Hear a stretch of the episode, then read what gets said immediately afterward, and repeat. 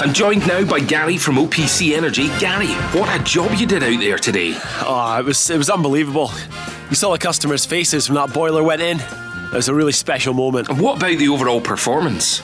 Unreal. You, you could really feel the heat out there. I'm delighted with the result, and we move on to the next one. Thanks, Gary. Come on! For more information on boiler upgrades, heat pumps, and more, visit opc ltd.uk. Get ahead of the game with OPC Energy. Supporting Scotland all the way. We'll analyse the game, we'll look at what we did wrong, and we'll get ourselves ready for Friday. I think we've had seven or eight really good chances, and you know if you don't take them, then you're never going to win a game. Listen, we didn't come here for a learning experience, but obviously if we have to learn lessons from it, that's what we'll do. They were clinical and we weren't, and that's why the result is what it is. This is the Go Radio Football Show with OPC Energy Limited. Hosted by Rob Maclean, Davie Provan, and Stephen Craigan. Hindsight's a wonderful gift. Nobody's got it. The game on Friday will take care of itself. Go Scotland! A great pre match atmosphere. In the first 40 minutes, things were going pretty well, but a 2 0 defeat at the hands of the Czech Republic wasn't the start we were after, Davie Provan. No, I, I got to admit, Rob, I did not see that result coming at all. And, you know, I've, I've got to say that Steve Clarke deservedly has had a lot of credit for getting us there, but I think he has to hold his hands up for the team that he picked yesterday. I think he got it wrong.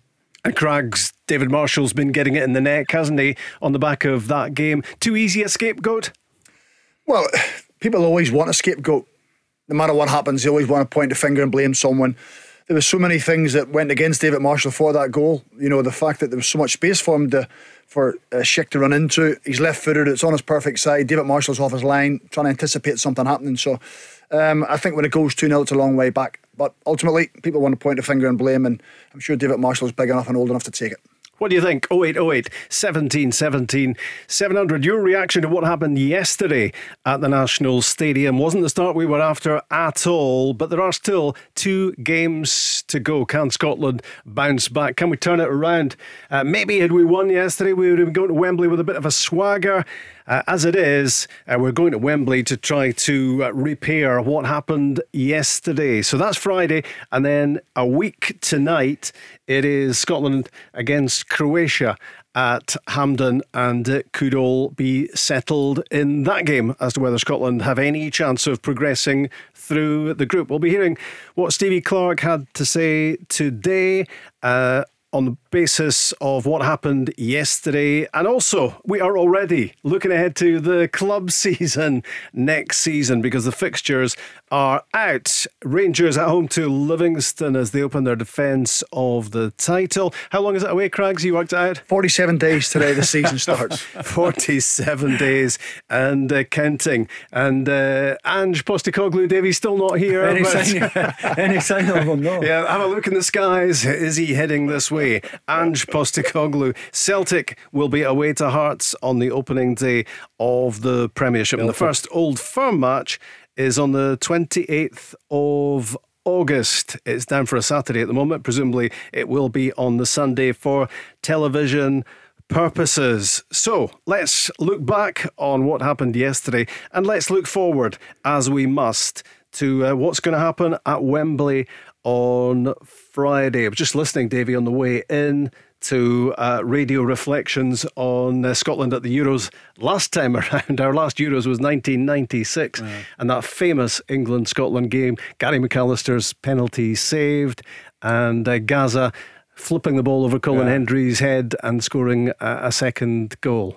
I'll, I'll, tell you what, Rob, if, if we play as well on Friday evening as we did back in 96, I'll, I'll be quite happy with that. I'll, I would take our chances if we can find that kind of performance because we matched England that day and we're desperately unlucky. You know, Seaman saves Gary's penalty, they go straight up, and it's obviously a piece of a genius from, from Gazza. But was it Uri Geller? Did Uri Geller move the ball on the spot? Yeah, I, I really don't know. the ball certainly moved, didn't it? And it, it didn't do Gary any favours no. as he was running up. But go back to going back to what I, I the, the point I'm trying to make. If we can find a similar performance on Friday, we've got a chance. Does this team have it, David? Do you think? I'm saying, does this team have that type of well, not in evidence of what we saw yesterday, yeah. Crags. I mean, on, from what we saw yesterday, no. Mm. Um, I, I, just can't believe how flat we were. Oh. the big players, the, the ones that you're wanting to to to do the business for us, McGinn and McTominay, who've been heroes for us. Yeah. Uh, just weren't at it yesterday at all. It is a flattening feeling, isn't it, um, on the back of what happened yesterday? Let's lift it. Let's lift it towards Friday uh, as Scotland tackle England. No motivation required ahead of that one. So, former Scotland winger Davie Provan with us. Uh, Stephen Craigan is here as well with me, Rob Maclean, and we welcome Ryan into the football chat as well. Hi, Ryan. Hi guys, how you doing? Yeah, well, we're as well as can be expected, I guess, at the moment. How are you? Yeah, not too bad. Um, I was a wee bit disappointed. Well, not a wee bit. I'm quite a big bit disappointed with the way we played yesterday, and yeah. obviously the, the final result. But I mean, we did have our chances. It was incredible the chances we had. Um, this just shows you the difference. They've got a, the Czech Republic have got a striker that plays for Bayer Leverkusen. We don't have that sort of quality, and that's just the difference on the day, I guess. Yeah, I think um, cutting edge definitely a, a quality striker. Um, he took his chances. Patrick Schick, uh, Scotland didn't find the back of the net, and also uh, Davy, the, the goalkeeper uh, Vaclík made a couple Yeah. of crucial saves. Didn't he? he stopped an own goal, and also Yeah. uh, The know one he with saved his with his foot. boot from from Lyndon Dykes. Yeah, it was like a. It reminded me of a Stefan Klos save. Who Stefan Klos saved so many with his feet, um, and it was a terrific save, instinctive right-footed save.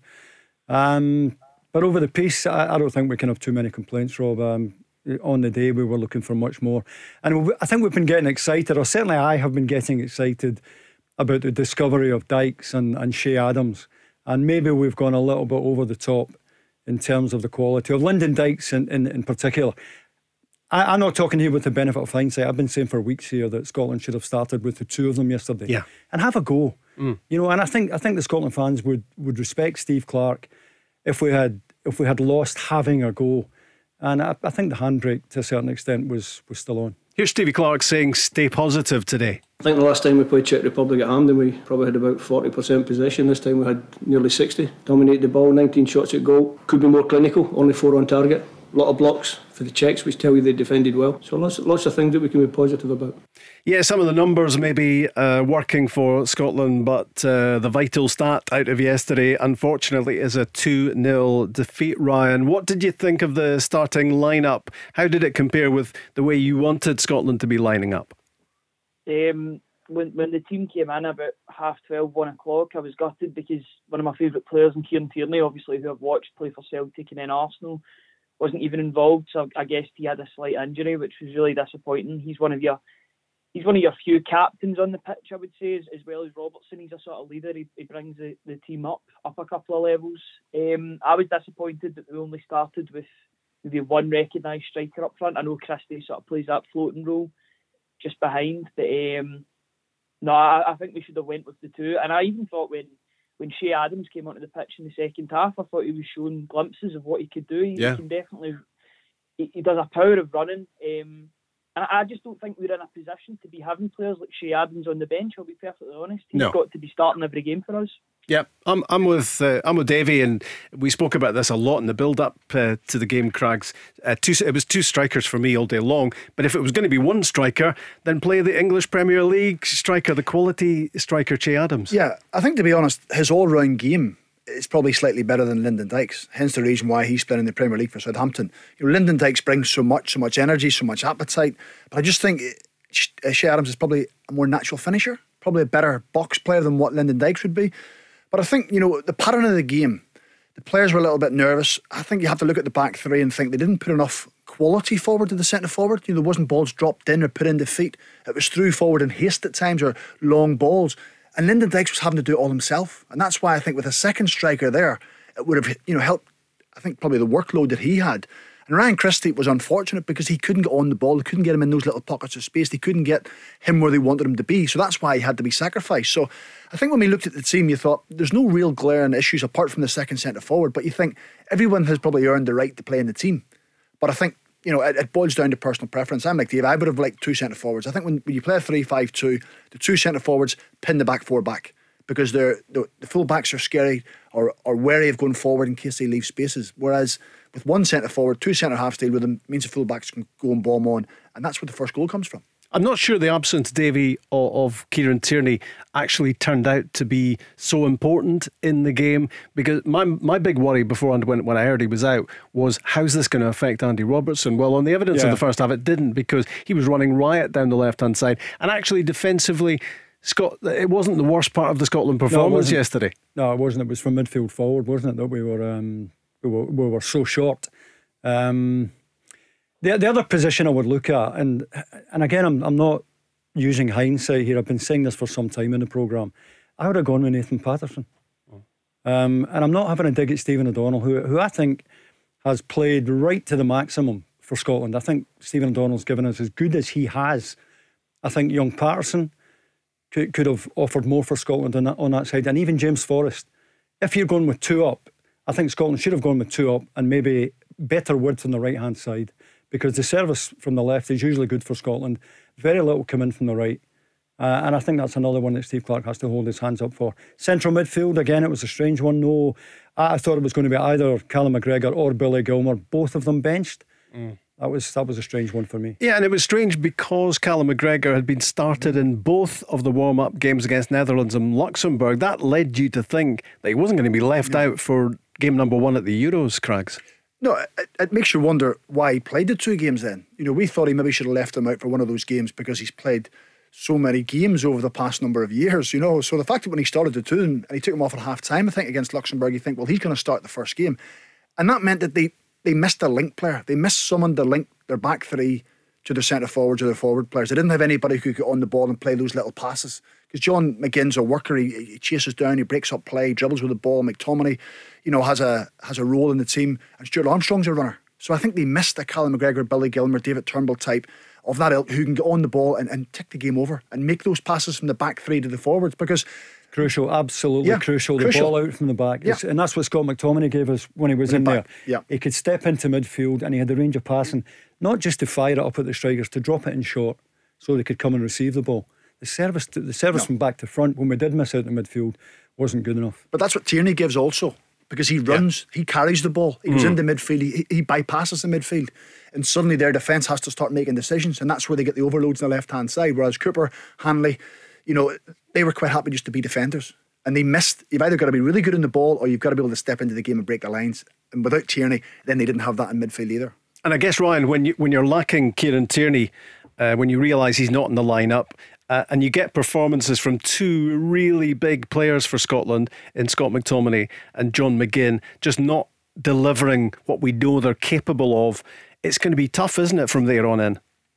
Yeah, absolutely. Like I was saying earlier with Kieran Tierney, with his sort of leadership, if you expect that and Scott McTominay, I was really disappointed with the midfield in general. I know McGinn was trying his hardest to get on the ball and Armstrong as well, but I feel like if you're going to play a, midfield three like that, you've got to have either McGinn or Armstrong. You've got to have a, a guy that can sort of dictate the, the midfield, as like a sort of Gilmour or maybe even a um, what's his name, Cal McGregor. I, I, was surprised that Cal McGregor wasn't playing. He seems to play every other game, so I, I didn't I didn't understand why he didn't play this one. Um, I, I, can't, I can't complain too much if he's getting a wee bit of a rest. It's, it's good for my, my domestic team anyway. But um, no, I, think they should be playing Callum McGregor in games like that. Um, I, I wanted Patterson in the team as well. I've got to be perfectly honest. Um, I think he's shown glimpses both for Rangers and for his uh, in his debut performance that shows that he'll be a good player in the future, um, or in the present rather. So, well. do you play him at Wembley, Ryan?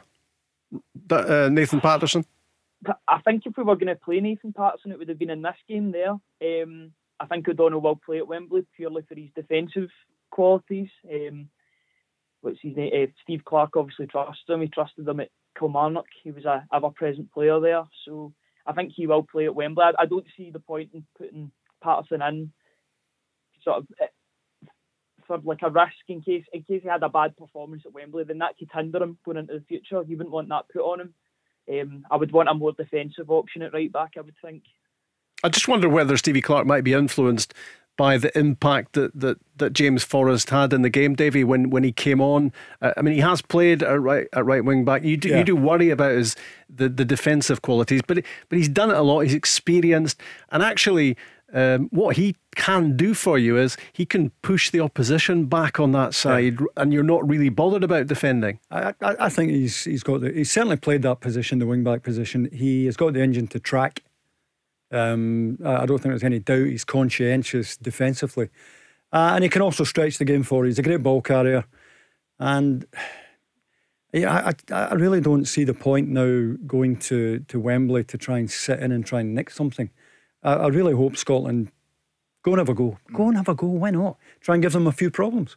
I'm not too sure that's the way Steve Clarke would have ideally wanted to go to Wembley, Davy, would he? You know, but he no, has no. to now because of the context yeah. of what happened yesterday. I think ideally he would like to have went and sat in and played in the counter attack. If he wins the first game, he if he wins the that. first game, yeah. you could you know, I think even a draw last night, you could probably do yeah. that because you know you can then can beat Croatia at home. So I think his dynamic will have to change, and he will have to get that across to the players in the next few days. That maybe the plan that he wanted is going to have to change, and they're going to have to, as Davey says, have more of a go at the game.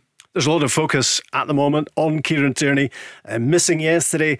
Will he be back on Friday? He did a little bit of light training today, and then we'll just see how he progresses. He's got a chance. He's got a chance. Um, let's hope it's a big chance, Davey. Yeah, I, th- I, think that means he's fit. He's going to be fit. I don't think Steve Clarke would say that otherwise. No. Um, and it makes a hell of a difference to the, the team, doesn't it? That's back, that's him back on the training ground, and it's only Tuesday. Yeah, yeah, great news. Um, we, we, just uh, missed him so much, and, and Wembley will be right up his street. And he strikes fear into into opposition. I mean, you can only imagine how the Czech Republic felt yesterday, Crags, when they look at the Scotland team sheet and he's not there. Well, I think you only have to look at the Scotland supporters. You know, Ryan's on there telling us how he felt. He was gutted when he wasn't playing. Scotland fans are thinking the same, the majority of them. So the Czechs would have been the opposite. They'd have been delighted because of his threat, carrying, going forward, stepping into the game, committing people, overlapping, crosses from the left hand side. I think the relationship him and Andy Robertson have is absolutely top class. So suddenly you take that dynamic out of the team, then Scotland have to try and play differently. And I don't think they could match up to it. Are you hopeful, Ryan, for Friday? Um, I, want, I want to I want to try and stay as optimistic as I can, but I mean, England are a really good team. There's no there's no going away from that. They've got a, a load of young players that I'm quite fond of, um, whether it be Foden or Bellingham. I like watching those players every week. Mm. Um, I, I mean, you, never know in a game, but it would it would have been ideal if we'd have won the first game and then maybe I'd feel a wee bit more optimistic. But I, feel like the pessimistic side of me is coming out. Um, I, you know, I'd, I'd take a draw just now, but you never know. You never know. Thanks for calling. Good to have you on the show. Cheers, Ryan. Cheers. And if you want to get in touch and talk Scotland, be it looking back on yesterday or looking forward to Friday, 0808 17 17 700. We're back at the Radisson Red this Friday, building up to that England Scotland game live at Wembley. Mark Guidi, former Scotland captain, Paul Lambert, and Livingston assistant manager Marvin Bartley will be there bringing all the excitement. And you could be there too. All you have to do is text the word Rob I should be able to spell it. ROB to 87474. You must be 18 or over. Lines close at 6:30 p.m. Full terms and conditions can be found now at thisisgo.co.uk. So text Rob to 87474 now and we could be picking you to join the guys watching the huge match at one of the most iconic venues in Glasgow the Radisson Red. Good luck. The Go Radio Football Show. Download the Go Radio app to listen live weeknights from 5. And if you're listening to us and watching Hungary against Portugal, then you're doing exactly what we're doing. We've got no choice about listening to us, mind you. Uh, unless we take the headphones off, uh, you're with Rob Maclean, Stephen Craigan, and Davie Provan on the Go Radio Football Show with OPC Energy Limited. And we're watching the Euros and we're watching Davie Provan, a massive crowd, 60,000 yeah. in Budapest watching Hungary and Portugal. Wow, how does that look? Just like old times, Rob. It really is fabulous to see almost a capacity crowd. It's, it's what it used to be and it's what we all wanted to, to be very quickly as well. It's just become very alien. It just looks so weird, mm. doesn't it, Crags? Well, it looks so good also. You know, seeing the fans jumping up and down. Obviously, we can't hear the atmosphere, but you can just imagine the lift it's going to give the players also in a full stadium. You know, it just shows that hopefully we can get to there soon. Hopefully decisions can be made, Rob, that we can start to move towards that because that's what our game's all about. Fans in the stadium atmosphere and getting the best out of the players. 26 minutes gone. It is Hungary nil, Portugal nil. We might just break into some commentary on this. break all the broadcasting rules probably in the process. Just looking at the Portuguese team, I mean, they must have a, a reasonable shout here. You would have thought they're they're not one of the fancied in that they're they're maybe probably not in the top four or five of the favourites to win this. But when you look at their starting lineup here tonight, Pepe and Ruben Dias at the back, yeah. Rui Patricio in goals. They've got, of course, Cristiano Ronaldo, so you assume they're going to get some goals. Bernardo Silva creating, Bruno Fernandes, Danilo, Jota. Diogo Jota as yeah. well. I mean, that, that's a fair old lineup, isn't huge, it? Huge amount of talent in that team, um, defending champions and.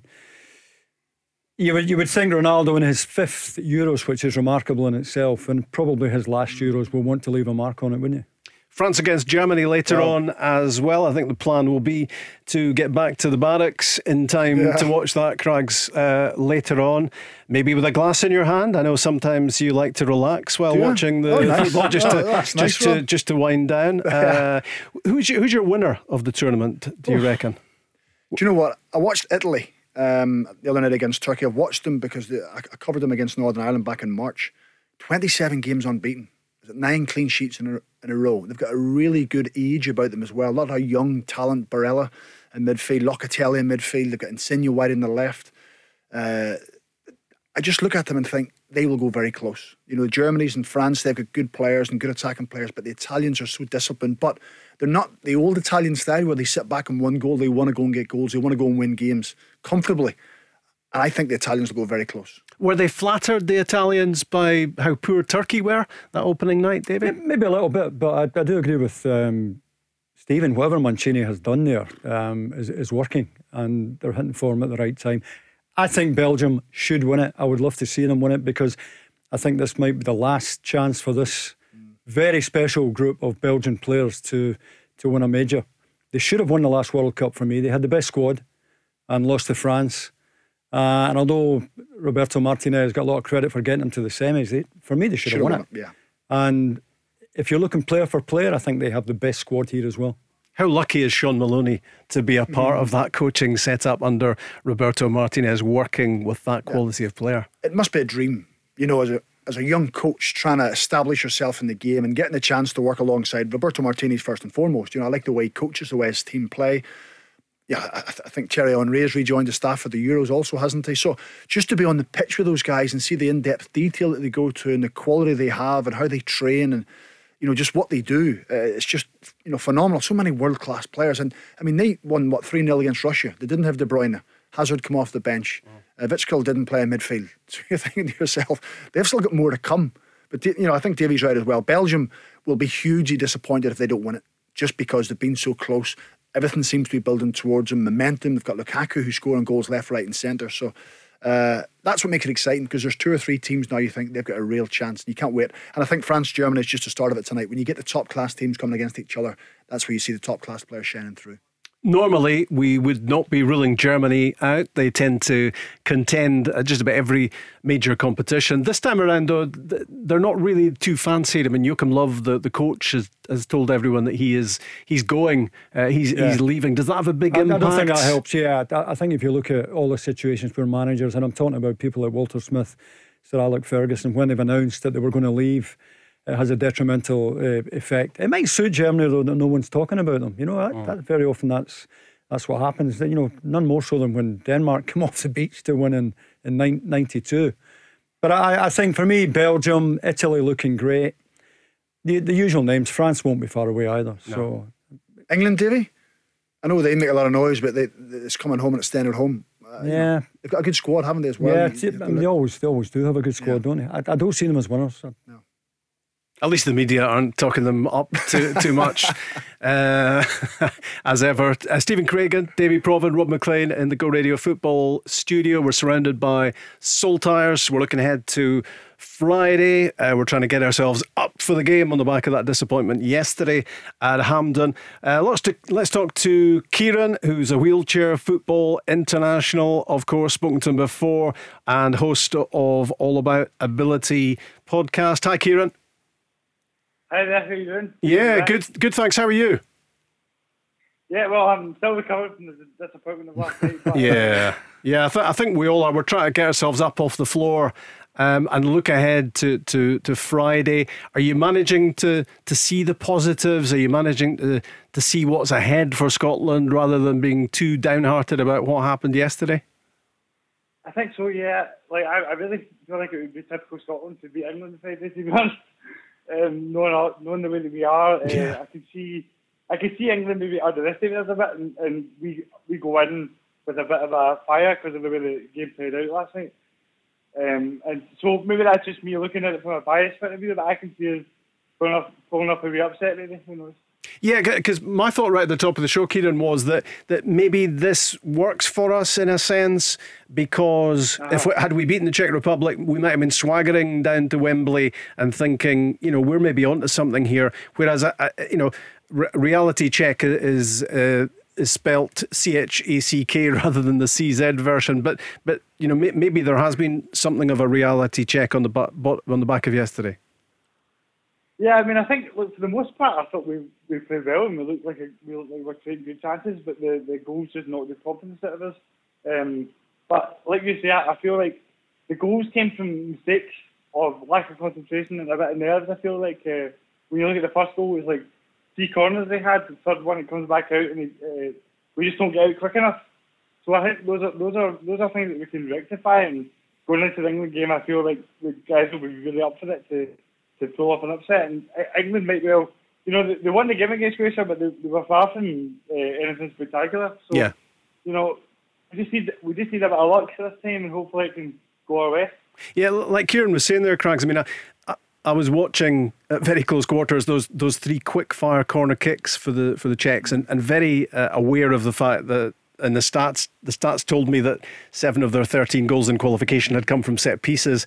Scotland seemed to have handled it, but it, but it was the aftermath of the third corner. How do you unpick that goal, uh, and how critical are you of, of Scotland? Because it, it was a wonderful header, there's no doubt about it. But but how, what about Scotland uh, at that moment? I always think you can dissect goals defensively and try and pick holes in it and, and, and see what could have been done better. You know, it's a second phase from a set play, and that sometimes is the most dangerous part because the ball gets cleared out and people switch off and they don't, you know, you know, stay engaged with their man. They, they, kind of leave. And I think that's what happened. I think Hanley was picking up Schick, wasn't he? So the ball goes out, it goes in, and it's a second phase cross coming in. By that stage, everyone has stepped two or three yards off the Czech Republic player. So by the time the cross comes in, he's got a run on them. He ends up on top of them. And I just think when the ball goes back, you've got to try and get yourself to the edge of the box. Uh, edge of the box. Get hold of your man. Don't let him go. If the cross comes in, then you have to challenge him. So there's two things: you either stop the cross or you have to defend the cross. And when you play at the top end of international football, if you don't do either of those, then you're going to be in trouble. Let's not take away from the header, though. The header was fantastic. But I just think one of the Scotland players should have engaged with Schick and said, You're not going anywhere. I'm going to stand close with you and allow someone else to, you know, pick up the space effectively. So I think that's the bit that'll disappoint Steve Clarke. It's something they should have probably defended better. Kieran, here's Stevie Clarke talking about goal number two. David's fine, experienced player, knows the game, probably faced that type of shot. I think he said something about 50 times in his career, and that's, that's the only time it's going to happens. I don't understand the criticism of David. It was a shot for Jack Hendry at the edge of the box. Three seconds later, the ball's in the back of our net. The block shot could go anywhere. It felt perfect for him to run onto and hit. It's one of these things. Yeah, he's okay today, says Stevie Clarke. David Marshall, he will be. He's experienced. He's 36. Um, a lot of water has flown under the bridge for him. He's not going to be too phased by it. What did you think when you saw that goal going in, the second goal yesterday? Well, listen, it's a spectacular, it's a spectacular strike. I think you know, it- nine times out of ten, nobody's hitting it with that accuracy. In fairness to the keeper, but you know, if we're going to, you know what, if we're going to be honest about it, is, is he is a bit like I would say. I know keepers uh, in the modern day push up a lot, but to be that far up when the, when the defence is over the halfway line is a bit questionable. But uh, to me, the main the main the main point is Jack Hendry's shooting from there is just the shot was not on, and uh, it seemed like he was he was a bit overconfident in the shot at the bar a minute or two before that, and it just you know it's one of those things where nine times out of ten that doesn't happen, but the guy hits it right on the money. And the ball doesn't even bounce off bounce on the ground to go over it; it just goes right into the top corner. So there's not much you could be too critical of, other than the fact that there was a couple of bad decisions made from Jack Hendry, and maybe the keeper was too far off his lane. Social media, of course, has gone into overdrive. Uh, the minute that, that picture appeared of David Marshall snarled up in the in the back of the nets, there was a Spider Man was superimposed in the, in the picture. What was the other one you saw? What was the other one you saw, Craig? It was a fishing net. The Someone fishing- had put him getting coming out of the water. Yeah, So yeah. I mean, now, unfortunately, there's a you know a, a humorous side to it. David Marshall won't say the humorous No. side to it. Um, but Dave and I were speaking earlier about Jack Hendry. I think people have been a little bit harsh on him. You know, he's had the shot Yeah. from, you know, he doesn't think when he's shooting from there that within three seconds there's going to be a goal at the other Yeah. end. You know, yes, he could have played the ball wide, And he, and but he, just, and he on. just and he just clipped the crossbar with a shot. So, so you kind of you knew what was happening inside his head at that point. I think the bigger picture for me was that when he stepped into the game, Scotland were so open. It was 52 minutes gone in the game. Mm. And if, even if he gets caught in possession or falls over the ball, they're so wide open that one ball was going to cut them in two. And that's where then you you know you're looking at your experienced players and thinking if someone goes into midfield or one of your centre half step in, everyone has to narrow up. If the ball breaks free, then there's people around the ball. But it's as if everybody was ball watching and watching what was going on. So I think that's the bigger concern for me is how open they were so early in the game. Because under Steve Clarke, he's always about being compact and condensed, you know, and, and closing the space and being hard to play against. And they were so exposed so easily. Stevie Clarke's point is that there's something freakish about the goal, isn't there? The the fact that the fact, him, that yeah. the fact that the bounce of the ball takes it puts it right in front of Schick on his left foot. He doesn't have to break stride. He doesn't It's have to, and he doesn't have to think about it either. The, the ball Yeah. fell for him like that. David Marshall is too high. Let's let's be honest about that. He's, he's further up the pitch than he should be for me. But it's a fabulous piece of, of technique. But certainly a freakish element in terms of the way the shot from Jack Hendry fell for for Schick so perfectly. First goal, I think, is is, is different. It's far more preventable. Um, we're defending the second cross on top of our goalkeeper. Schick's seven yards out when he gets his head on it. Uh, and for me, and Stephen will know better, when you when you get your clearing header, when you win the first ball from a corner, and Grant Hanley did that, for, for me, you clear your six yard box. You can't get out quickly enough. We've got Davie Provan, we've got Stephen Craigan, and we've got Kieran, and we've got Victor in Easterhouse as well. Hi, Victor. Hi there, how you doing? Ah, well, been better, probably like yourself. Oh, you know, even before the game started yesterday, I was so annoyed that Stephen Stevie Clarke didn't put in uh, Nathan Patterson at the back with pace. You know, he, he could have had Andy Robertson at the other side, which he did give us a, a lot of out balls, you know, and he could have had Billy Gilmour in the middle, you know, with Tomini. I mean, they complained, you know, that uh, the Aston Villa boy get, get man mark.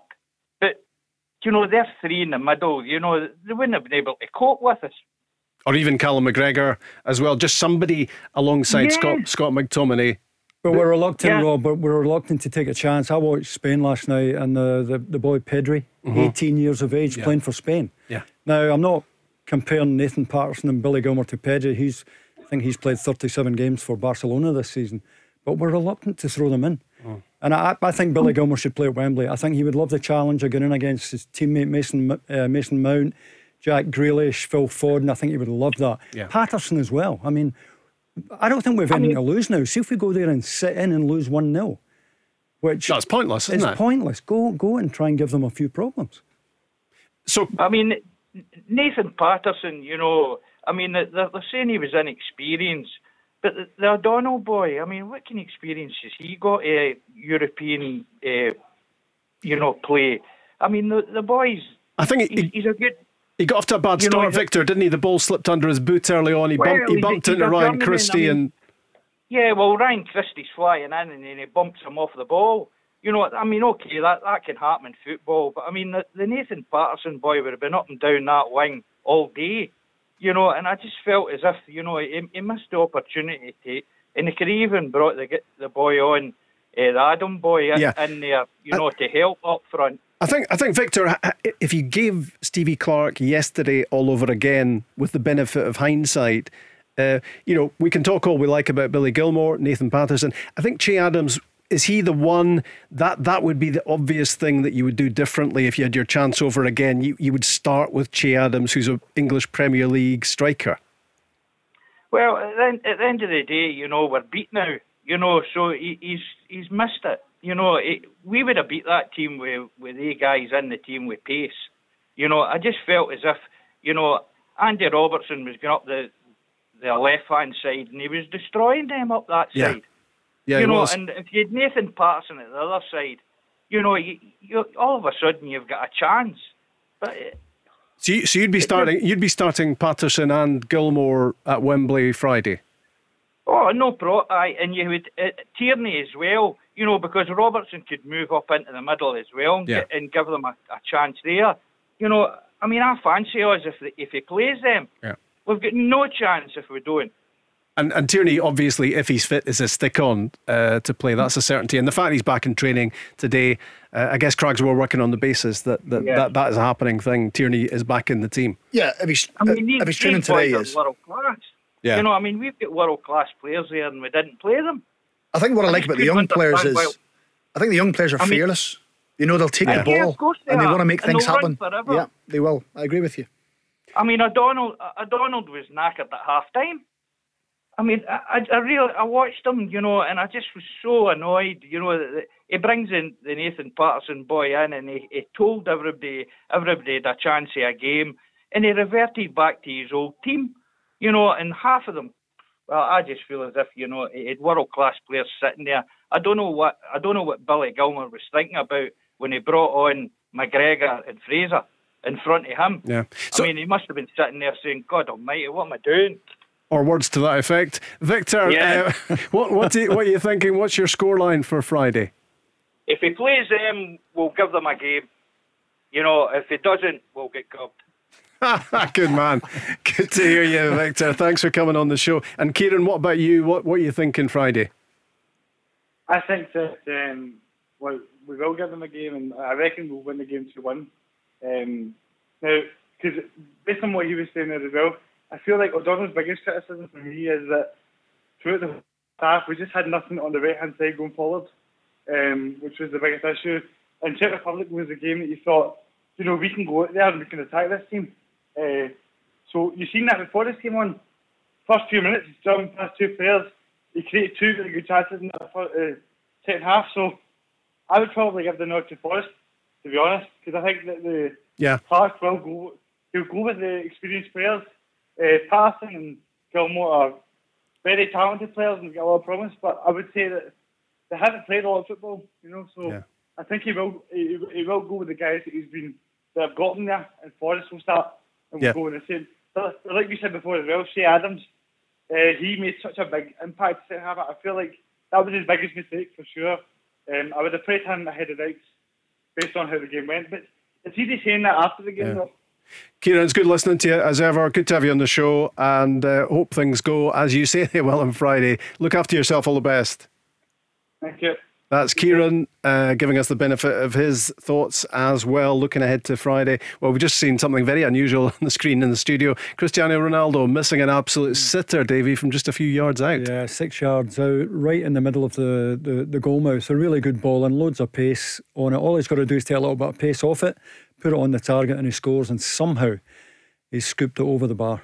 That match is a minute away from half time. Hungary nil, Portugal nil in front of 60,000 in Budapest. And uh, we're looking ahead, of course, to Wembley Friday, England Scotland. The Go Radio Football Show. Download the Go Radio app to listen live weeknights from 5. We're in a major cheer ourselves up offensive. Um, how's it going so far? Well, not too badly. It's a bit like a mutual sort of therapy session, isn't it? Uh, your calls, which have been great so far, um, and us trying to come to terms with what happened at Hampden yesterday, and very quickly uh, readjusting and uh, looking ahead to Friday. Can Scotland be competitive against England? Can we be a whole lot better than we were yesterday? Can our big players deliver? Uh, Unlike uh, what happened yesterday, will Kieran Tierney be back? Well, he's back in training today, just light training. He has a chance, says uh, Stevie Clarke. Let's hope it's a big chance. Let's hope he's back in that team. It's Rob Maclean, it's Stephen Craigan, and it's Davie Provan. Uh, the Tuesday edition of the Go Radio Football Show with OPC Energy Limited. And we've John with us in East Kilbride. Hi, John. Hi guys, how are you doing? All right? Yeah, not bad at all. Are you uh, recovering? Are you? Have you got your optimism back ahead of Friday, John? I, do you know what? It's uh, it's Scotland all over. You know, you get yourself all excited, and it just goes doesn't go to plan. But uh, but against England, but you know, it just you, you can't not get yourself excited. You know. Yeah, exactly. I mean, I think Stevie Clarke was asked that question today, actually, about you know, did the players get a little bit uh, overexcited because of all the optimism going in? Here's what he said, Stevie Clarke. I don't think that. I don't think that had any bearing on the way we approached the game. Uh, everybody outside can get carried away a little bit if they want. We've been level-headed all the way through. We try not to get too high when things are going well. We try not to get too low when things are a little bit negative. Um, and we just prepare for the games the way we always prepare, prepare for the games. That's, and that's what we'll do again. Am I right then saying, John, that uh, you went to school with Andy Robertson? Uh, I did. Uh, I went to school, um, St Ninians and Giffnock. I sat in few classes, uh, namely higher physics and maths and I've also played football with Andy when he was younger. Uh, How was he at physics? I, I know. I, I, could have a few stories. He was a. Uh, oh, do you know what? He was he was brand new. Uh, he would be uh, the kind of cheeky chappy, is what they call him. But um, yeah, he would be uh, Mr. Popular, and uh, yeah, teachers teachers liked him, and teachers uh, enjoyed his popularity. sometimes I, sometimes no, but he's he's a character for sure. And he was fantastic first half yesterday, wasn't he? He was running riot down that left side. Unbelievable. Uh, and, and, you know, it reminded me of a time I played um, 11 aside with him. You guys know the, the old Ash Blaze pitches you've all mm. played on them. And uh, at innings, I remember running towards, I was at the halfway line, running towards the byline. Andy Robertson took the ball off and I didn't even realise I get tackled. And he ran all the way to the corner flag and got a cross in. And I thought, wow, he's got some pace, that boy. and uh, and uh, you know, yesterday it was brilliant. It just wasn't, you know, he was he was serving Dykes, and it just wasn't. Um, it just wasn't to be that we, we could finish it. But on another day, you know, if two of them go in, you know, we're 2 0 up against the Czechs, and it's a different story it's an incredible story, isn't it, Davie? The Andy Robertson story about where he's come from yeah. um, and the fact that there he was leading Scotland out. Uh, at the Euros at Hampden, where he used to be answering the phones yeah. when he was when he was playing for Queens Park. Astonishing, and I think it makes his humility all the more remarkable. You know, given that he's a Champions League winner now, you would never know it. And you know, even the gift boxes that he provided yeah. for his teammates, just little things like that. Um, by all accounts, he, he welcomes all the newcomers into the squad, puts his arm around them. Just a proper human being, I think. He's an inspirational figure, isn't he? Um, and he could have fired Scotland in front yesterday. John, it was some chance, wasn't it? And maybe now he's wishing he'd just put the laces through it. Unbelievable. Uh, he's. Uh, he, do you know what? Uh, he probably practiced those um, shots day in day out and probably sticks them in the top corner. But um, yeah, I think I think it was just maybe a bit of taste and ball and, maybe a rush of blood. But uh, every player has those. Every player has those. Um, you know, missed opportunities. And to be honest, it's um, it's no big deal. I mean, to be honest, if we if we if we score one of them, or if we score, you know, another chance, you know, Lyndon Dykes in the second half, it's a completely yeah. different game. Uh, and I think it just took a wee bit of, you know, as Andy Robertson kind of showed in the first half, a little bit of calmness, you know, a bit of composure. Mm um, slowing the game down a little bit. And I think that's what we probably need going into Friday's game, um, you know, especially in front of goal. Davie, was it against Cyprus we were thinking pre show? Uh, you would have been yeah. doing, doing, the commentary on yeah. it, I would imagine, when he planted one in the, corner. in the top corner. And, and I guess we were just wishing he'd struck it like that yeah, one. Yeah, because the, the ball from Ryan Christie is just weighted perfectly. He can allow it across his body. And I'm expecting him to put the top of his foot right through it. Anything on target, full power, he's got a great chance. And I was surprised he went with the inside of his foot. I don't think you'd have you wouldn't have found too many strikers who who would have gone with the inside of the foot in that situation. I think most of them would put their, the top of their foot right through it. These are big moments, Craigs, aren't mm. they, in, in the game? Had Scotland gone in front at that stage, who knows how it would have panned out from there? Listen, we've been speaking about it for the past four or five weeks coming into these games that when you play against, you know, competitive, good sides in international football, it boils down to big moments and who can deliver, who can take that chance, who can make that pass. And Scotland had their moments and they didn't take them. Czech Republic had their moments and they took them. And that's the difference. And, you know, there's not a lot of room for error in international football. And if you give the opposition a little sniff or you give them a, a goal start or you concede a goal, it's difficult to go chasing the game down. I don't, I don't think Scotland are a, a great side at chasing the game down because they're, you know, they want to be organised, they want to be compact, they want to be hard to play against. Suddenly, then, if they have to open up and go and chase the game, they can get exposed a little bit at the back. So naturally, Steve had to try and change things. He had to try and change it up. But you know, all this spirit and togetherness and camaraderie that Declan Gallagher spoke about last mm. week when he was on the, you know, that kind of club mentality. They're going to need every single ounce of it between now and Friday just to pick people up because people get disappointed when they lose games, but you know they have to get over it quickly. They've got to try and focus on it, and then when that big moment arrives on Friday night, they have to be ready to take it. John, what would you do with the team for Friday? The first thing I would do is start Che Adams uh, Yeah. up front. No question, no doubt. The second half looked, you know, he looked as if he was getting the ball a lot more up front. Um, I'd also replace, you know, perhaps replace Stephen O'Donnell with Nathan Patterson. Um, and that will give us a little bit of edge down the right hand side. You know, Stephen O'Donnell, given that um, you know it was the first game at the European Championships, I don't think he had the finest of games, but um, at the same time, you know, I, I- I still think we should just go for it on on Friday night because again, we're we're there to impress, um, and I certainly think bringing in Nathan Patterson, bringing in Che Adams, um, and even perhaps you know somehow maybe getting Forrest on maybe a, a little Yeah. bit quicker into the game, you know, earlier on, and I think that will certainly make a difference because you see the chance that he had in the second half, and you think, wow, if he could get a couple more of those, Yeah. we'd be laughing. Yeah, maybe Davie had he had he had a few more games under his belt Yeah. at Celtic. Uh, James Forrest tucks that away. I, I, I think that was in Steve Clarke's thinking, maybe not starting him because he was short of game time. But I mean, slowly he is getting up to speed, and he, he's certainly worth you know cons- considering um, for, for the England game. W- what I would say, Rob, is that England are a step up in class from the Czech Republic, and Yeah. Scotland. Scotland are going to have to be at their very best to have any chance of getting anything. This is a good England side, good individual players, and in Harry Kane, I think they've got one of the top three, top five strikers in the world. I Yeah, Phil Foden. good. Phil Foden frightens me Yeah. as well. More of that in the in the second hour. John, thanks for calling. Good to have you on the show. Thanks, guys. Cheers. All the best. All the best to you as well. We're back at the Radisson Red this Friday, building up to that England Scotland game live at Wembley. Mark Guidi, former Scotland captain Paul Lambert, Livingston assistant manager Marvin Bartley, all there bringing all the excitement. And you could be there too. All you have to do is text the word Rob ROB to 87474. You must be 18 or over. Lines close at 6:30 p.m. Full terms and conditions can be found now at thisisgo.co.uk. So text Rob to 87474 now, and we could be picking you to join the guys watching this huge match at one of the most iconic venues in Glasgow, the Radisson Red. Good luck. News at six on the way. Amazingly, we've clocked up an hour already. Another one to come. I'm joined now by Gary from OPC Energy. Gary, what a job you did out there today. Oh, it was it was unbelievable. You saw the customers' faces when that boiler went in. It was a really special moment. And what about the overall performance? Unreal. You, you could really feel the heat out there.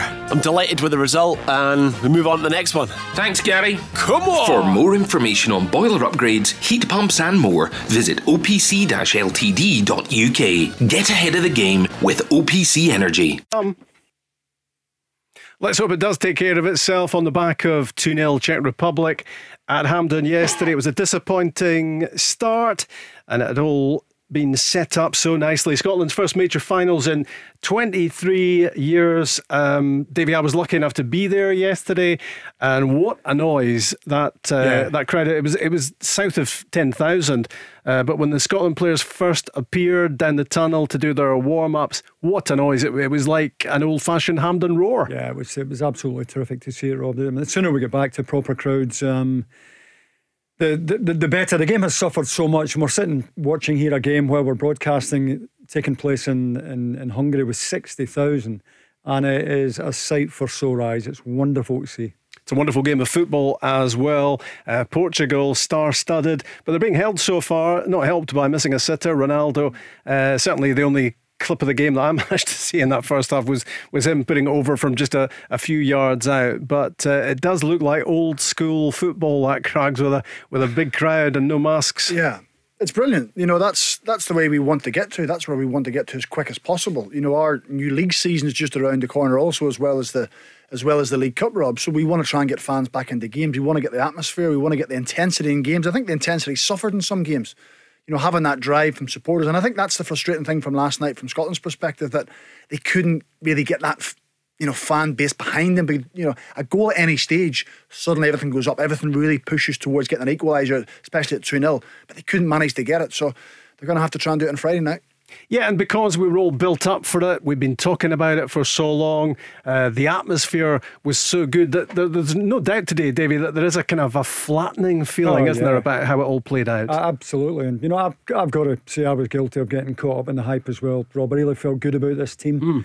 Um, we should know better, shouldn't we? we, we, we, we certainly have been around. You've been around long enough to, to know better, but it's just a horrible feeling, you know, when there's such a feeling of anticlimax. And it now leaves us desperately needing something at Wembley. We've got to hope Croatia beat the Czech Republic in their game and hope we can take something from Wembley.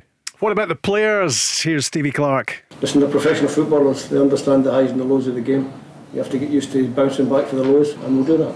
We said before we need to get the points required to get out of the group. We've still got a chance to do that. I think rather than all the doom and gloom that, that followed the, the result, the performance, the result, we put away, put to one side, and we just concentrate on the next game.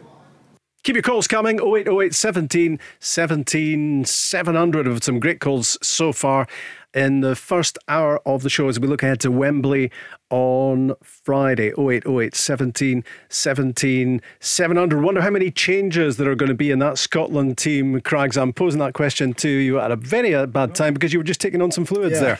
No, you've always got to stay hydrated, Rob. You never know when you need it. You never know when you're called upon.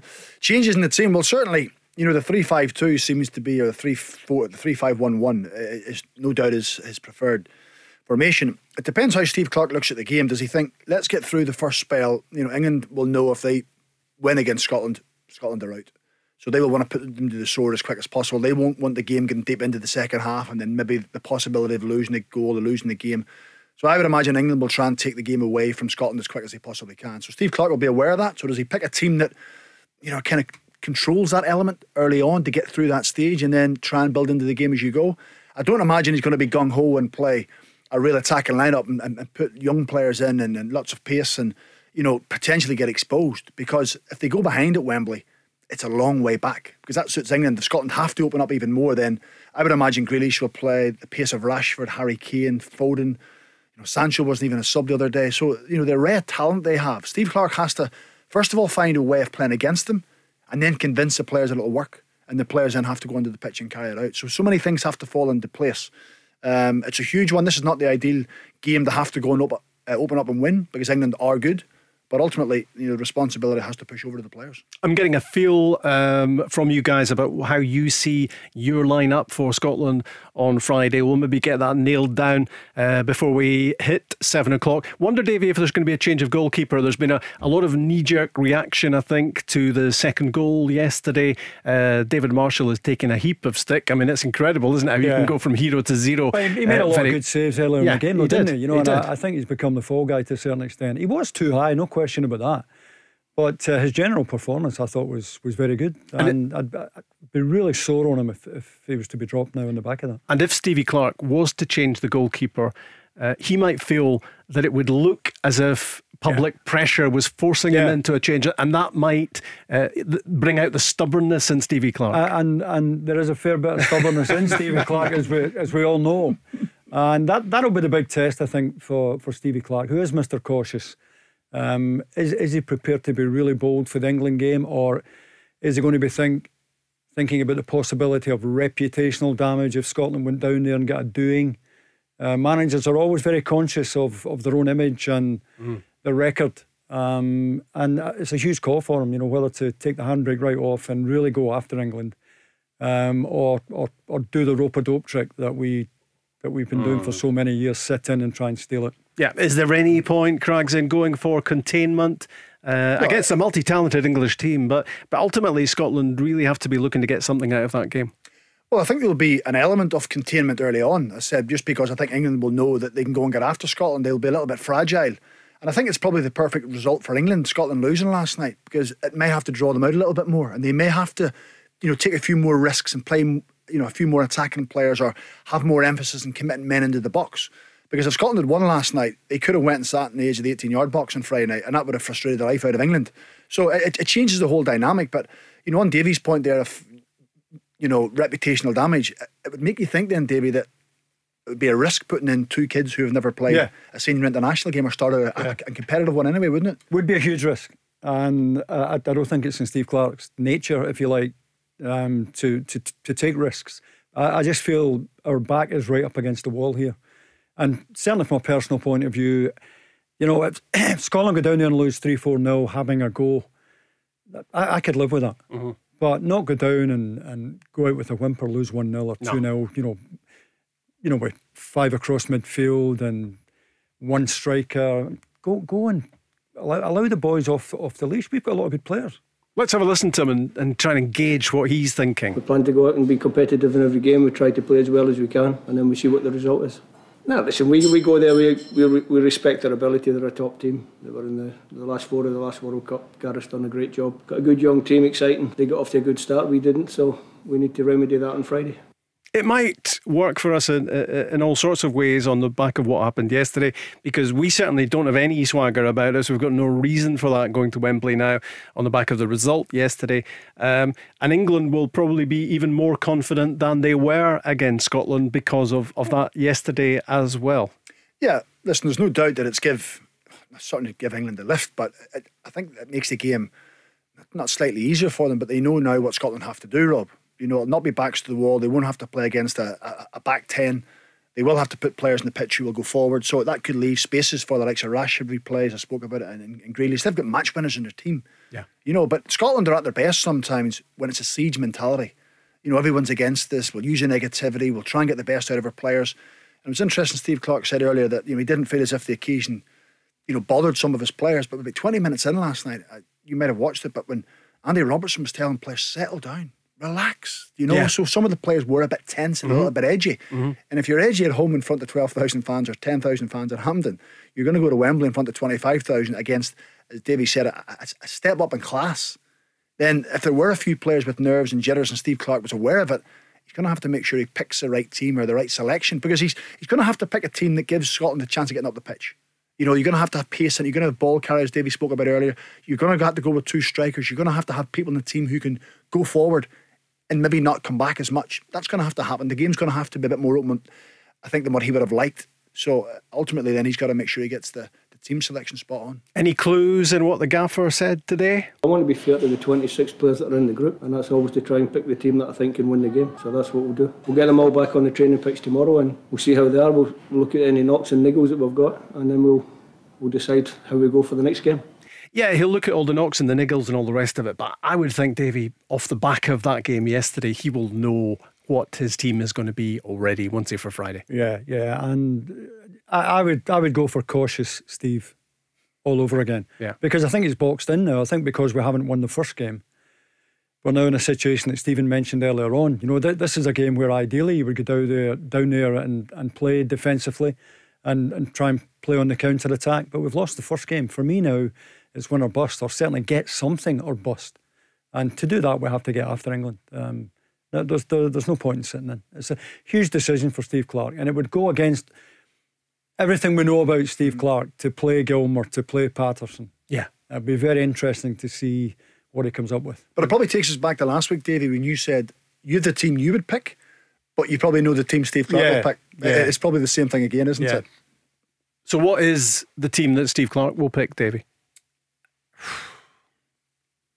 I think Stephen O'Donnell will probably play, and I, and I think that might be down to obstinacy from the manager as much as anything else. Similar to the Marshall, Marshall argument. situation where yeah. Stephen O'Donnell's been criticised, yeah. and, and Steve Clarke, very loyal to his mm. players, mm.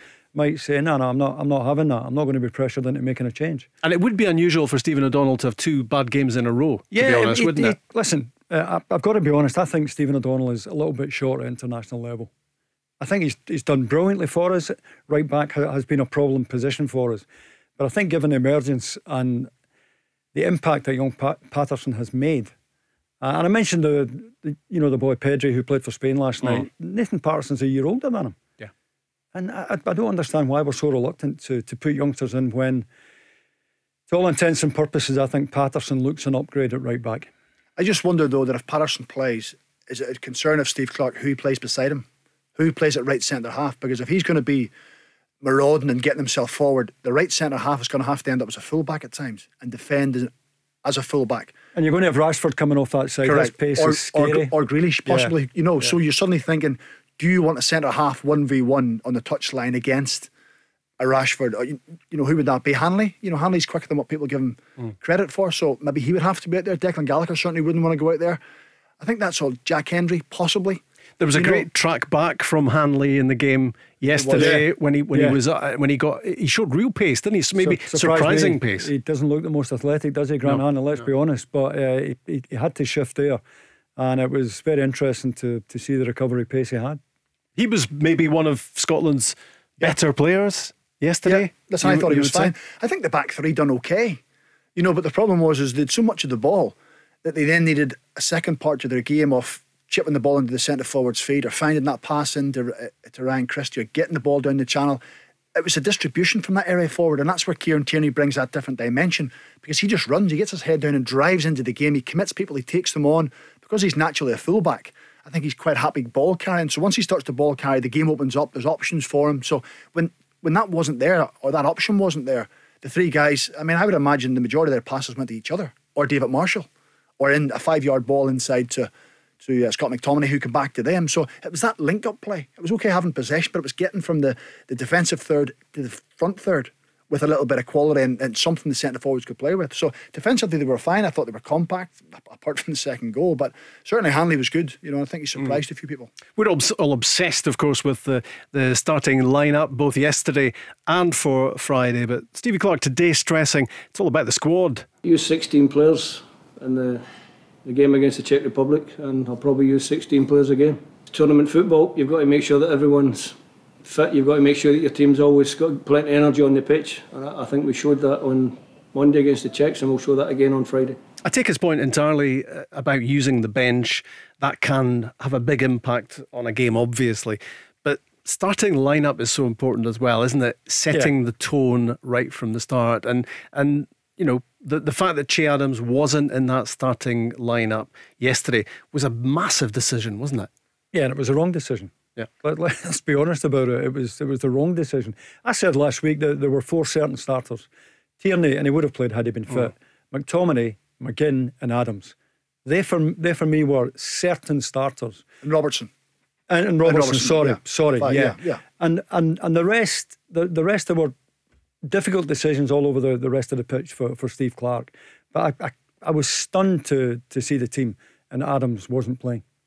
One of the reasons to be cheerful, Craigs, he said, trying to be cheerful. You're digging deep. I know exactly. is that there's a whole lot more to come from some of our biggest players. Scott McTominay. I mean, was he forty percent of his best yesterday? Fifty percent. You know, John John McGinn as well, who who's been talismanic for Scotland.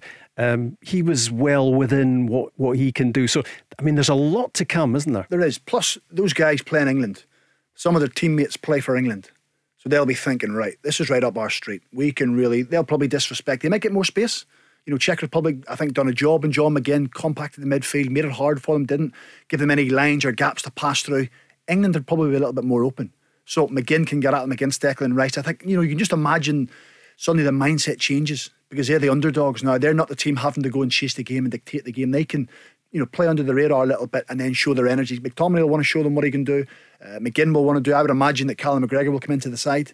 You know, I just think bringing him on later on probably they lack that little player or, or player that could bring a little bit more cohesion. So yes, there's more to come. You don't see Gilmour starting, do you, Steve? No, I don't. Yeah. I don't. I, I I think Callum McGregor would be his go-to man before Billy Gilmour Yeah, I think you're right. You know, whether that's just a trust thing or that Billy hasn't played enough or he hasn't saw enough of him, I, I don't know. But I would imagine he would go with there. But then you consider that, Rob, 19 attempts on target. You know, for a team that particularly 19 shots at goal. Sh- Four on- shots four- goal. four on You know, target, for, yeah. for a team that you know we're saying weren't at their best, mm. they have 19 attempts in international football Yeah. against a good Czech side is a lot. So they won't get 19 on Friday, but it shows you even when they're not at their best, they can create chances. And I think that's a frustrating thing. They weren't at the best, they created chances, and if they'd played a little bit better, they could have won the game. And depending how you look at that stat, I suppose uh, 19 shots at goal and no goals, Davie, can be Yeah, either encouraging Yeah. or discouraging. I, am not a stats man, Rob. I think you can make stats into Yeah. anything you want. And I heard Steve there talk about possession stats. Possession means nothing, No. particularly when the ball's going sideways along your back three, continually back and forward, with no penetrative pass through their midfield. You know, eventually it was lumped up to Dykes, who was isolated. And that's why I think we've got to play with two up. Occupy England's, you know, centre backs, make it easier for them, more difficult for them to bring the ball out for the back. If you play one up, it's easier for them, John Stones, to step out with the ball or Dyer or whoever. Put put their two centre backs under pressure. Heading for midway through the second half in Budapest, 60,000 watching. It really is an incredible sight to see all those fans inside the stadium. Uh, a fair old game on the go, but still no goals. Uh, Euro 2020. France, Germany, of course, later. 8 o'clock start for that one. Uh, and, and in the game which is currently underway, Hungary nil, Portugal nil on the Go Radio Football Show. We are talking Scotland, looking back on yesterday, 2 0 for the Czech Republic, looking ahead to Friday. The Go Radio Football Show. Download the Go Radio app to listen live weeknights from 5. When, and we're trying to pick Stevie Clarke's team for him. Uh, I'm sure he's not listening, but uh, we will do it anyway. Friday, Wembley against England on the back of that real disappointment yesterday. All started so well in terms of fans inside Hampden. Scotland back in the major finals, first time in 23 years. But it went downhill, didn't it? Shortly before halftime and shortly after the interval, as well. Those two goals from Patrik Schick and Scotland off to a losing start at Euro 2020. Go Radio Football Show, Glasgow's own. Uh, Rob Maclean here with Davie Provan and Stephen Craigan Lots of your great calls as well, lots of your feedback on what happened yesterday, and lots of your advice to the national team manager about what he should do on Friday. I'm joined now by Craig in Cumbernauld. Hi, Craig. Hi, James. How are we doing?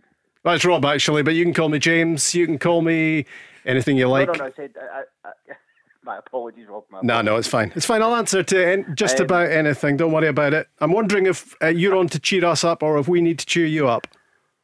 Eh, well, oh, I don't know about that. Um, you know, I do the level best, I suppose. No, look, listen, yesterday was obviously hugely disappointing. Uh, I think for me, it, it it showed in microcosm the concerns that were raised after the Luxembourg game. Because in the Luxembourg game, we were playing 10 men, we were peppering that goal with chances, and we we only took one of them. We failed to go and, and go and score, you know, two, three goals like we should have. Um, and when you're playing in a tournament, you can't.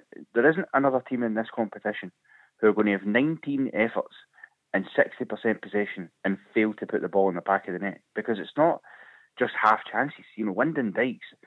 I was screaming at my television saying, "How many chances does Lyndon Dykes need to score?" And I don't like being overly critical of him because he, he does have good qualities and there's a reason he's in the squad. But I, to me personally, I don't see Lyndon Dykes as, as a goal scorer. I don't see him as the guy that's going to get, you know, 10, 15 goals um, over the course of 20, 30 caps for Scotland. It's a great really save, don't. though, Craig, wasn't it? Well, it was, but you've I, I, you've got to put it further in the corner and make it a bit more difficult, I think, for the keeper.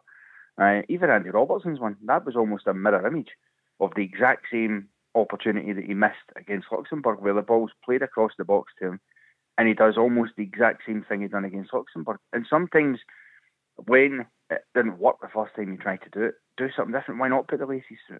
I also think, to be fair, they weren't the worst culprits because Robertson had a good game and Dykes was in the areas. He just needs to put the ball in the net. But I can't understand why Scott McTominay saw a full 90 minutes yesterday. Why he wasn't taken off the park, I don't know. The same with Stephen O'Donnell, because to me, of all the players, they looked the least comfortable with the ball at their feet. McTominay, so many times, was too hurried with trying to pass the ball away, and he gave away the ball cheaply a couple of times. And O'Donnell, obviously, I mean, how he ended up running into Ryan Christie after great footwork by Christie, I don't know. That's just, it's, I don't know if it's maybe just being too overzealous to want to get involved Mm. in the play, but you, just have to have that bit of composure. Um, that that I think they two in particular were lacking, and I, I just wanted when, when McGregor was coming on, I thought right maybe we'll take McTominay off now. He didn't. Then he was bringing on Forrest, still didn't take McTominay off, and I'm thinking why is why is he in the pitch for 90 minutes? And is it because he plays for Manchester United that he should, you know he's irreplaceable? Because he's not. Um, and again, I guess we could have taken O'Donnell off and given Nathan Patterson half an hour yesterday, whatever, to see what he could do. Because one of the things about Patterson, as opposed to O'Donnell, I think Nathan Patterson's a more creative player than Stephen than Stephen O'Donnell, and he might have gave us something more on the right hand side because too much of our attack was focused on the left. The amount of times the players were getting on the ball and they weren't even picking their head up to look for a pass on the right hand side. It was heavily reliant on, on Andy Robertson. Yeah, but when, when we did when we did make some progress down the right, Davie, it, it was when James Forrest came on, wasn't yeah, it? Yeah.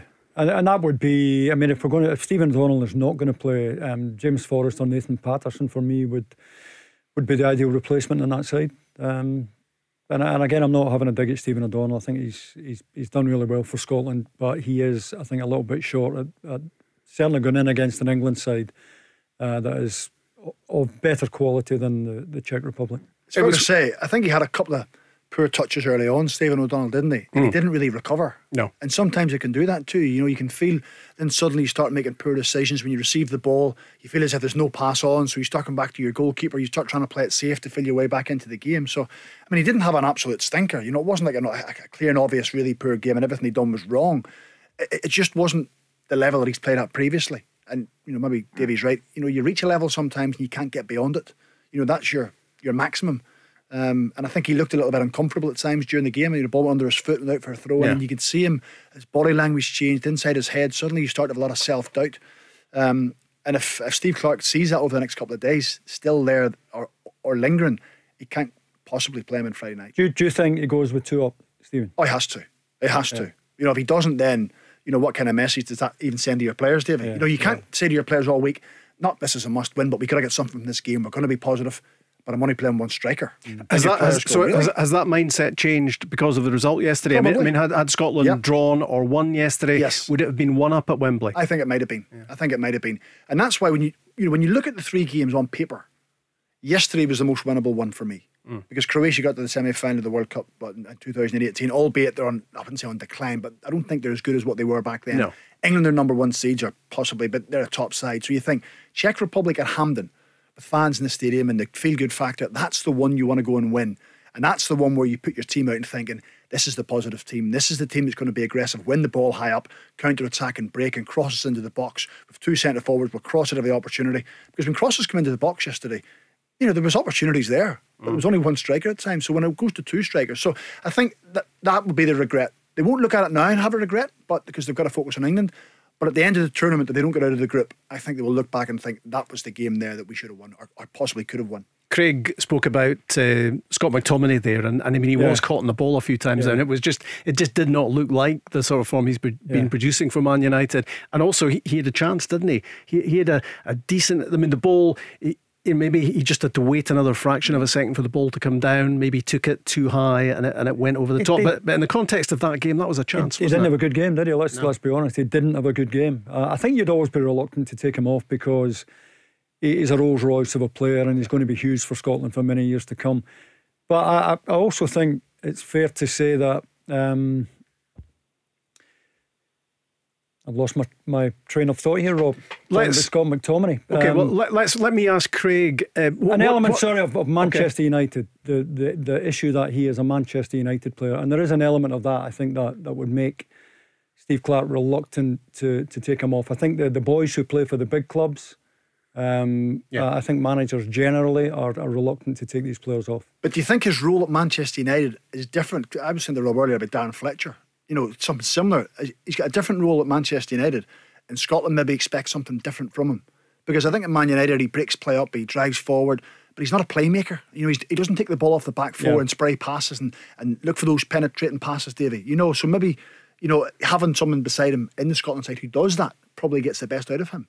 Stephen Craigan, Davie Provan, Rob Maclean, Craig in Cumbernauld, and James in Renfrew, who is our Radisson Red winner. He's going to be part of the show at the Radisson Red in Glasgow on Friday. James, can you sound as if that is pretty exciting, please?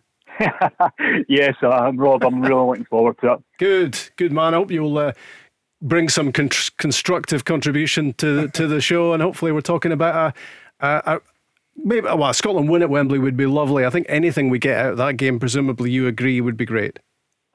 Yeah, definitely. I mean, after yesterday, um, obviously it was a big disappointment. Um, I think maybe more so the way they played. It was really good in certain parts. They, they, played some great stuff, but just obviously those two goals, um, losing those two goals. But yeah, um, definitely if we could um, pull something out the bag at Wembley, it'd be fantastic. Craig, Craig I, I agree with you. I don't think Lyndon Dykes is a, a natural born goal scorer. I don't think he's a natural finisher. But I'll tell you what, I think if he's in the team, I think he will make chances for Che Adams, who I think is a better finisher. Mhm. Uh, I, would, I, would, I would, I would agree with that. I think eh, that's why it surprised me they didn't start with with Che Adams and Dykes because I think the best partnership you can get is that because Adams is a goal scorer and the parts of the game that Dykes maybe doesn't quite have, I think Adams does. So they complement each other well, and you need that because, like I say, it's it's so important to take your chances. And look, I still have optimism. I think I look at England and the, the recent form they've been on. They've not been, you know, free flowing, you know, scoring goals for fun either. The last three games they've played, they've won by a one goal to nil. So there's no reason to think that if we can go out there, play better than we did yesterday, and be more clinical, that that it's out of this you know realms of possibility for us to get something. Of course, it's tough because it's Wembley, but um, I think Ally McCoist said it last night, and he was right. The Czech Republic was our best chance at getting three points, Hmm. but it's not the only chance. And I think that's the mindset the players need to have. And of course, as fans, we'll get behind them. I thought Darren Fletcher was being a bit harsh on the fans um, when he was talking pre-match about, oh, you know, you still need to get behind the team. Well, we're always going to do that anyway. I don't know why he was so worried that, that fans weren't going to get behind the team because of a disappointment. Like, we're still there and we still want us to do well, but Yeah. you've, got, you've got to be better. And, and against England, especially, you need to be more clinical because they do have a, an attacking threat. I don't think we found out. I don't think we found out anything new about Lyndon Dykes yesterday that, that we didn't know already. Um, as Hungary go ahead with ten minutes to go, um, there might well be a VAR here because uh, I think uh, the Portuguese are looking for. Uh, an offside flag, but uh, in fact, I don't think the goal is going to count. It flashed up as 1 0 Hungary. That could all change in a second as the pictures are reviewed. This is a game that's uh, already underway, and uh, I think it was just the two yards offside, Crags. Um, so uh, that goal will be chalked off, uh, and the Portuguese goal- goalkeeper, Rui Patricio, will be pretty relieved. Uh, because it went right through his left hand. Anyway, back to the more important matters. We're not bothered about Hungary and Portugal. We are bothered about England against Scotland at Wembley on Friday. And I was just in the process of saying there that I don't think we found anything we didn't know already. Lyndon Dykes is a really good target man, really good striker. He's never going to be a prolific scorer of goals. And the combination uh, of him and Adams seems to be the right way to go. I think I think we're all singing from that same song sheet here in the studio, James. Do you, do you go along with that? Would you like to see two up at Wembley? Yeah, definitely two up. Um, as you say, I mean, Lyndon Dykes, it won't score loads of goals, but if we can get Tierney back in the team, um, him and Robertson, if they can get cross balls into um, Lyndon Dykes, he will, I think, will will try and go for them. Um, he will he will give us an opportunity.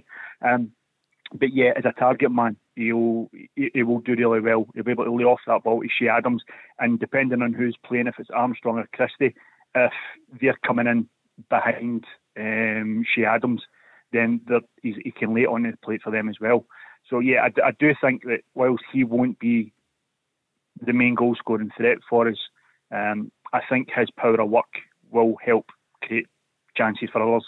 And I think Kieran Tierney will be a scary thought, Davie, for, for England. Yeah. Because just because we, we know what he's like, just because he's playing on the left side of back three, he can pop up just about anywhere. Yeah, to, it's not just about where, where it gets into in the last third, it's the quality of the ball in, isn't it? Mm, yeah. Well, both he and Andy Robertson, Yeah. they're dovetailing brilliantly. You know, if Tierney goes beyond Robertson, Robertson will sit for him, vice versa. And it gives it gives Kieran Tierney a lot of scope down that side of the pitch. And, you know, if you're a striker, getting that type of delivery, and we saw it against Luxembourg. I know the opposition was, wasn't great, but that regular type of ball in from that side of the pitch is right up Lyndon Dykes, you know, street. And he will be all over John Stones if, if that ball's coming in. And Craig, he probably has a big effect as well, Kieran Tierney, whether he's in the team or not in the team, on, on the players around him as well. Absolutely, yeah, it absolutely does. Um, there's no question about it. And I did, I did feel that maybe, um, you know, maybe, maybe Stevie uh, Clarke could have slightly changed or, or altered the system a wee bit because I feel like they still sort of loosely set up to play the exact same way as if Tierney was in the team.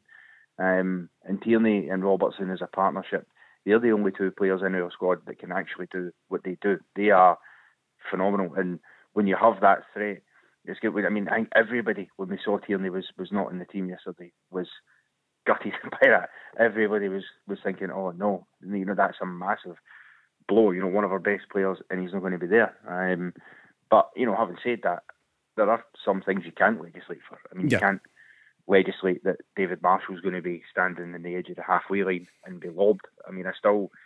I don't, I don't think he was quite on the halfway line, but I take your point. but yeah, well, listen, he's a hero for the country because he's, he's saving me to get us there, so I'm not going to be overly critical of him.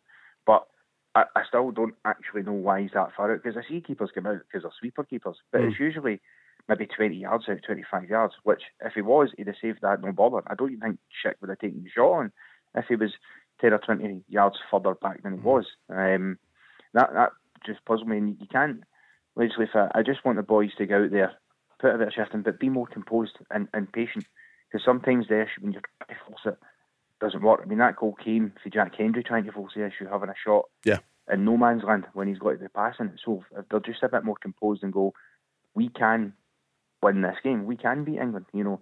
Um, Craig, that's a goal, and this one, this one is going to count. Uh, Portugal have just gone ahead with about uh, six minutes to go in uh, in Budapest, um, so it looks late on in the day as if that's going to be a winner for Portugal, and you just wonder how well they might well do in the tournament. One 0 there. That game is uh, live at the moment at Euro 2020. We're talking. Um, in fact, we're coming to the end of our chat for now about England Scotland. So we want to get a quick prediction uh, from the two of you. Firstly, Craig about Friday. Yeah, um, I'll go for 2 1 Scotland. Why not? Let's have it. Oof. Yeah, beauty. We'll take that in a minute. Craig, thanks for calling. Good to have you on the show. Cheers. All the lads. best to you. And uh, James, heading for the Radisson Red on Friday. Looking forward to that. And what are you going to be talking about, do you think? Are you going to be talking about a totally rejuvenated Scottish performance, James?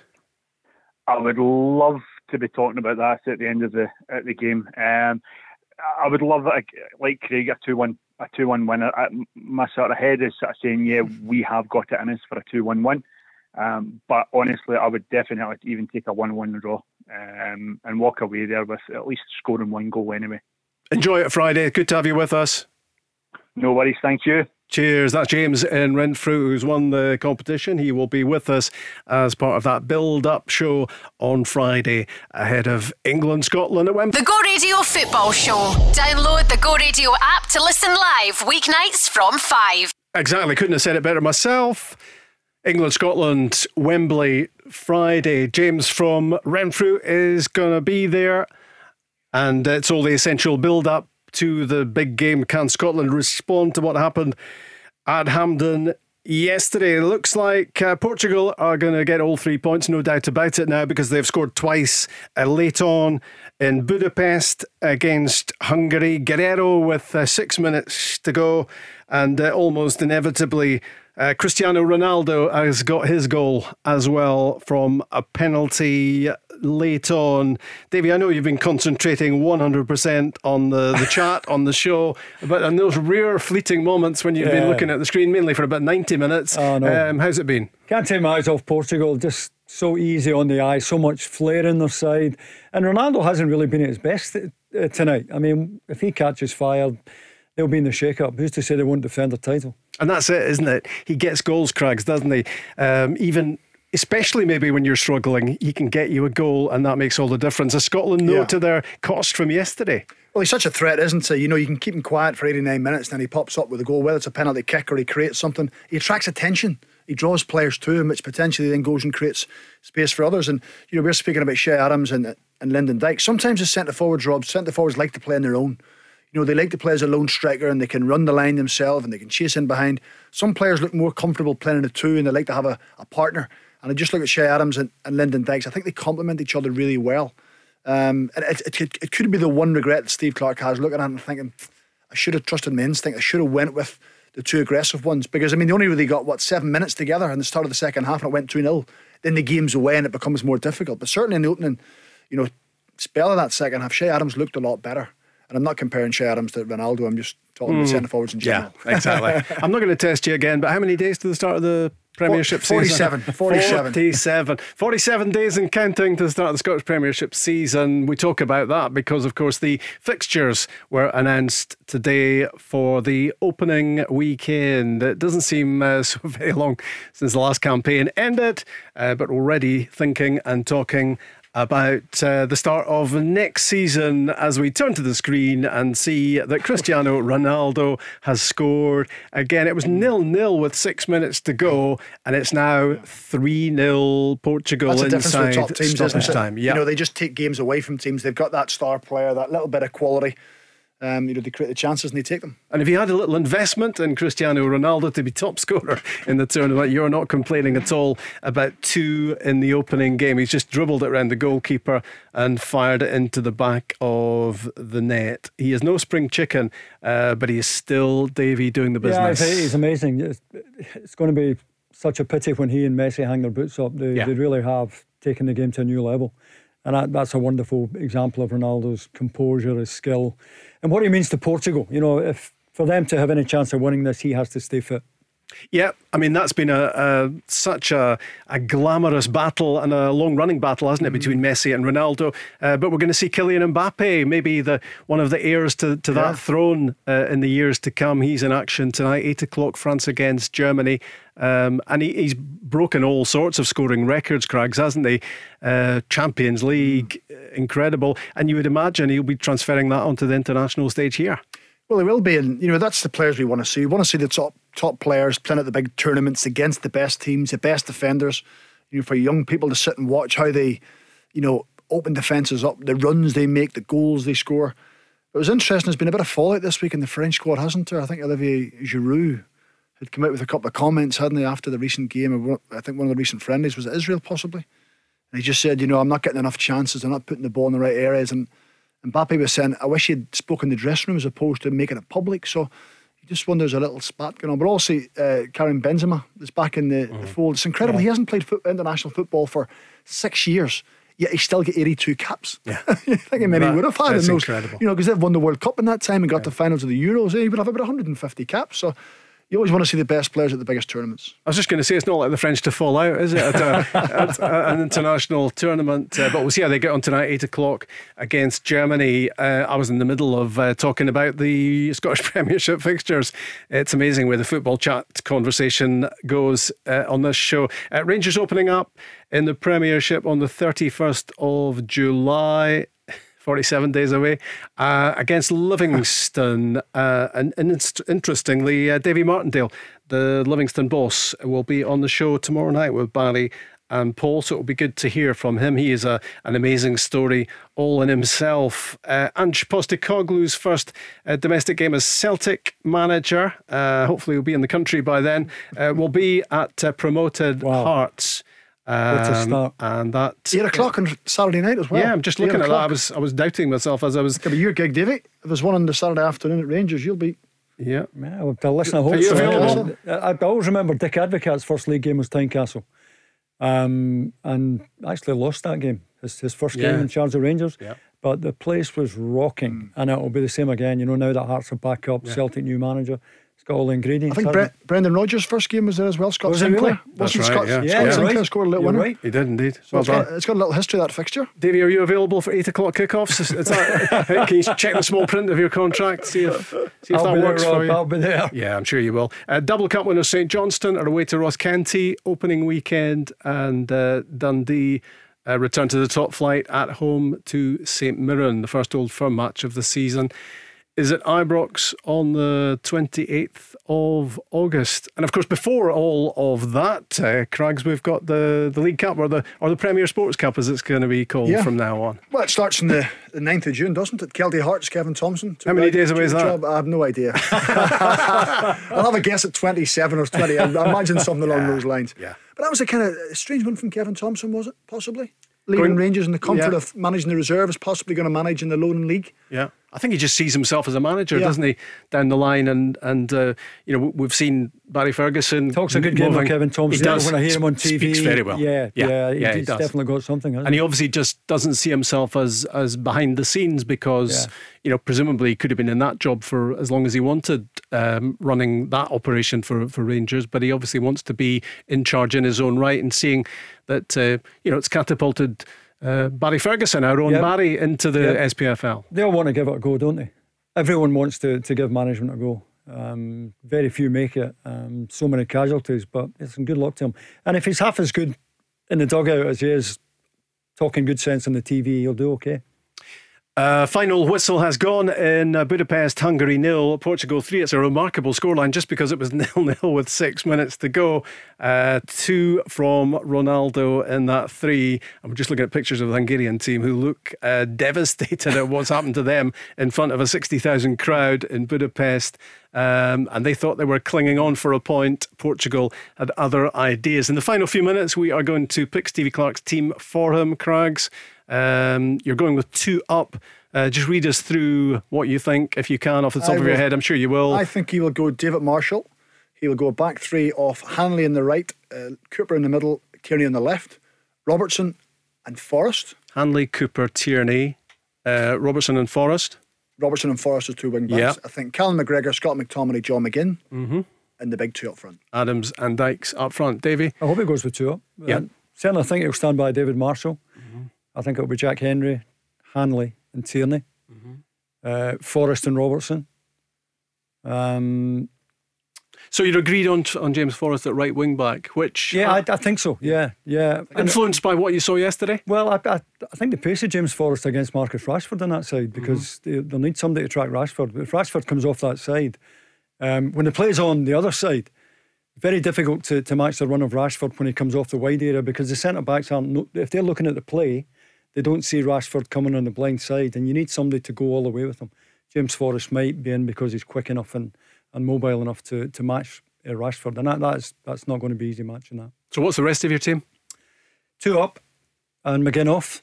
So McTominay and McGregor in the middle, Yeah, in the midfield. yeah, two up, McGinn off. McGinn off, uh, Dykes and Adams, And which I yeah. guess is what most people thought was going to happen yesterday. And It's um, game too late, really, isn't it? But let, Yeah. let's hope they can pull something out of the bag. Um, very often, when Scotland are, are most in need, we, we find something. You know, if you think back to we draw with Iran, then we beat Holland in '78, and was it Italia '90? We lost to Costa Rica and then Oh. beat Sweden. We, we we've got this comeback in us, and hopefully it's there on Friday night. Mind you, we were wearing that bizarre leisure top against Costa Rica at the World Cup in 1990. Maybe that's something to do with it um, as well. Um, but the great thing is, and we've spoken about it right through the show, Crags, is that is that there's a lot to come from a lot of those Scotland players. It's not as if we were anywhere near firing on all cylinders yesterday. And they have to find it on Friday because if you don't find it on Friday night, Rob, it could be a long night. You could be punished heavily against a good England side if you're not at it. But I just think because so many of them play in England, they will want to show their counterparts down there. Listen, we're not as bad as what people think we are. We've got a little bit about us. We've got a little bit of spirit. We've got a little bit of energy about us, and give us a chance, and we'll take it. So I think I think we'll see a different Scotland on Friday night. And if we can get something against England, Croatia didn't look like world beaters, No, to be they honest. did not. No, I mean World Cup finalists last time around, but don't look at it at the moment. Uh, but we we've got to we've got to find something completely different. You know, yesterday was just so disappointing, and you just hope Wembley, the, the, the whole theatre of Wembley, brings out the best in our players. It does so often to to Scot- Scottish footballers. Let's hope it does it again on Friday night. Scoreline, Davie. One each or two each. I think we'll get a draw. Crags? Yeah, one-one. 1 1. Happy with the draw. I would uh, certainly take that. We Yeah. will take that and hopefully uh, move on. And maybe uh, the story is not over at the group stage for Scotland at the Euros. As I said, Davy Martindale, the Livingston boss, here with Barry and with Paul. Tomorrow, Craig Moore and Leanne Crichton are with me here on Thursday as we build up to the big game on Friday. Thanks for your company. The Go Radio Football Show. Download the Go Radio app to listen live weeknights from 5. I'm joined now by Gary from OPC Energy. Gary, what a job you did out there today. Oh, it was it was unbelievable. You saw the customers' faces when that boiler went in. It was a really special moment. And what about the overall performance? Unreal. You, you could really feel the heat out there. I'm delighted with the result, and we move on to the next one. Thanks, Gary. Come on! For more information on boiler upgrades, heat pumps, and more, visit opc ltd.uk. Get ahead of the game with OPC Energy.